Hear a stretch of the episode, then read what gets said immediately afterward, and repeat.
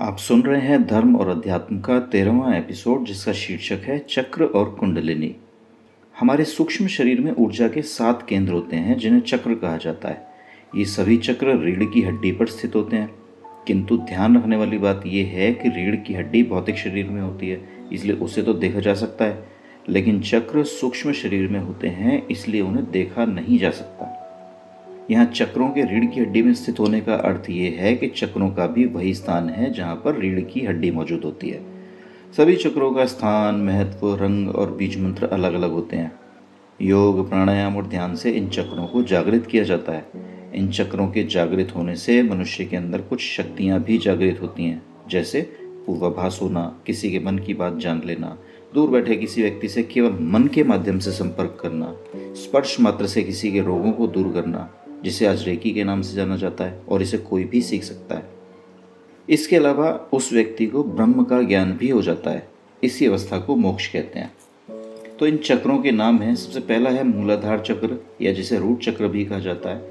मूलाधार चक्र गुदा और लिंग के मध्य में स्थित होता है। यानी यहाँ पर, जहाँ पर हमारी रीढ़ की हड्डी खत्म होती है, वहाँ पर मूलाधार चक्र होता है।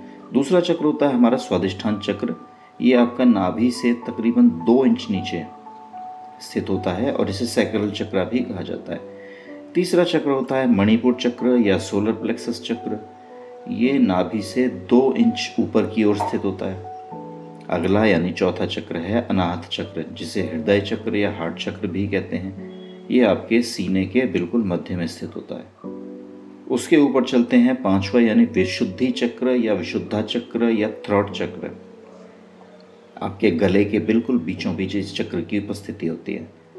उसके बाद आते हैं छठा यानी आज्ञा चक्र, अजना चक्र या थर्ड आई चक्र भी इसको कहते हैं। ये आपकी दोनों भावों के यानी दोनों आँखों के ऊपर जो भावें होती हैं, भावों के के मध्य में जहाँ पर दोनों भावें आपस में मिलती हैं, उस जगह पर यह स्थित होता है। इसके बाद आते हैं सातवां यानी सहस्त्रार चक्र। ये चक्र हमारे शरीर में नहीं, बल्कि शरीर से कुछ इंच ऊपर होता है। आपके सिर से तकरीबन तकरीबन छः इंच ऊपर की तरफ़ ये चक्र स्थित होता है। चक्रों को जागृत करने के लिए चक्र ध्यान किया जाता है। इस ध्यान में बारी बारी से प्रत्येक चक्र पर ध्यान केंद्रित करते हुए चक्र के बीज मंत्र का 21 बार से लेकर के 108 बार तक उच्चारण किया जाता है। फिर यही प्रक्रिया अगले चक्र पर दोहराई जाती है। महत्वपूर्ण बात यह है कि चक्र ध्यान हमेशा मूलाधार चक्र, यानी सबसे नीचे वाले चक्र से शुरू किया जाता है, क्योंकि चक्रों का क्रम भी नीचे से ही शुरू होता है, ऊपर से नहीं। अब बात करते हैं कुंडलिनी की। चक्रों को जागृत होने के लिए ऊर्जा की आवश्यकता होती है, और उन्हें ये ऊर्जा मिलती है कुंडलिनी से। हमारे सूक्ष्म शरीर में मूलाधार चक्र के ठीक नीचे सांप जैसी आकृति है। सांप जैसी आकृति इसलिए कहा जाता है, क्योंकि ये सांप की तरह कुंडली मारे हुए है। साढ़े तीन कुंडली की इसी आकृति को कुंडलिनी कहा जाता है। कुंडलिनी को माँ आदिशक्ति का रूप माना जाता है। यह सुप्त अवस्था में होती है और सदा सोई ही रहती है।